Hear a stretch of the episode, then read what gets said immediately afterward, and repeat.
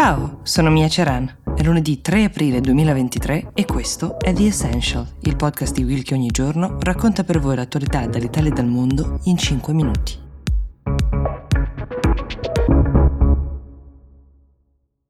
Jair Bolsonaro, ex presidente brasiliano che dopo quegli attacchi che forse ricorderete alle istituzioni brasiliane dello scorso 8 gennaio che somigliavano così spaventosamente a quelli di Capitol Hill negli Stati Uniti, era volato proprio negli Stati Uniti dichiarando di averlo fatto per motivi medici, ci era rimasto per ben tre mesi, ora è tornato in patria.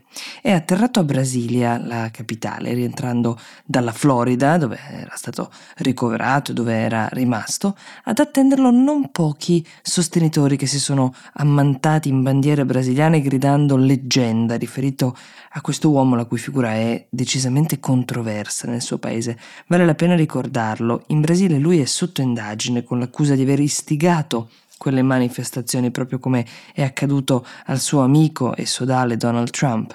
Non era scontato che Bolsonaro rientrasse nel suo paese. Molti avevano parlato di un esilio autoimposto che poteva perdurare anche oltre il processo, con la grande incognita poi dell'estradizione, qualora fosse stato condannato. Eccolo invece rientrare su un semplice volo di linea pronto a misurare il consenso popolare che gli era rimasto a partire dal numero dei sostenitori che lo avrebbe accolto in aeroporto.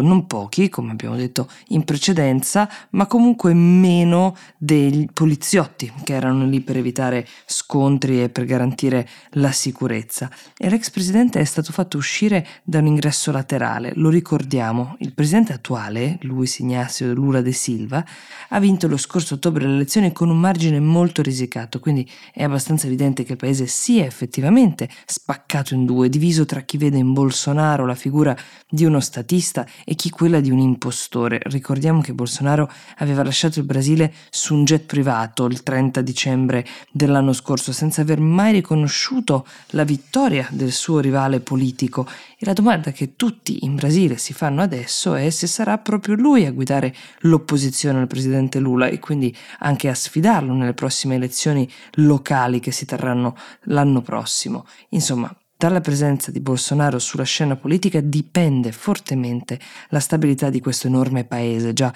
diviso da profonde disparità sociali e investito da una serie di difficoltà economiche non di poco conto. Nel frattempo, in questi giorni è giunta un'altra notizia piuttosto rilevante, dalla Russia questa volta. Ivan Gershkovich, il giornalista e corrispondente del Wall Street Journal in Russia, che da più di un anno stava raccontando il conflitto in Ucraina, è stato fermato dai servizi segreti russi con l'accusa di essere una spia per conto degli Stati Uniti. Ora, i servizi segreti russi non sono soliti fornire delle prove in questo genere di accuse, come potete immaginare, e starà ai legali di Gershkovich indagare per capire meglio su quali basi siano state formulate, ma è interessante sapere che una cosa del genere non accadeva dai tempi della guerra fredda, cioè che un giornalista americano fosse fermato con questa gravissima accusa. L'ultima volta era il 1986, è accaduto a Nicholas Danilov, che fu poi rilasciato con uno scambio di prigionieri. Non è un caso, ovviamente, che questo accada in tempi di guerra, un'altra guerra, per niente fredda, diciamo, questo giro.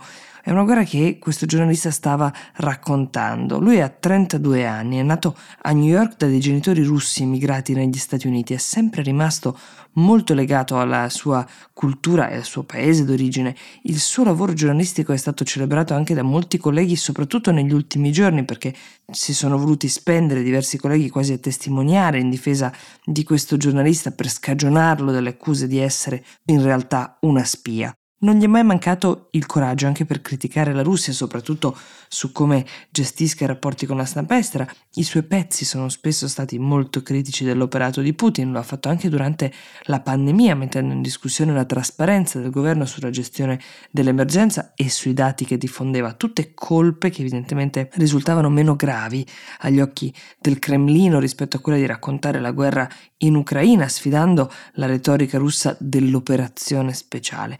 Al Alcuni colleghi hanno raccontato di come lui sapeva di essere seguito e controllato, sapeva anche che restare in Russia fosse un rischio per lui. Nelle ore in cui è stato fermato, arrestato in un ristorante di una città della Russia centro-occidentale, stava lavorando ad un articolo sulle operazioni del gruppo Wagner, che come sapete è quel gruppo di mercenari che combatte al soldo della Russia in Ucraina rischia attualmente 20 anni di carcere. La Casa Bianca ha già fatto sapere che ritiene le accuse di spionaggio assolutamente infondate. Resta da vedere cosa sia disposta a fare per cercare di salvare il proprio cittadino. Io vi auguro un buon inizio settimana e vi do appuntamento domani con The Essential. Buona giornata.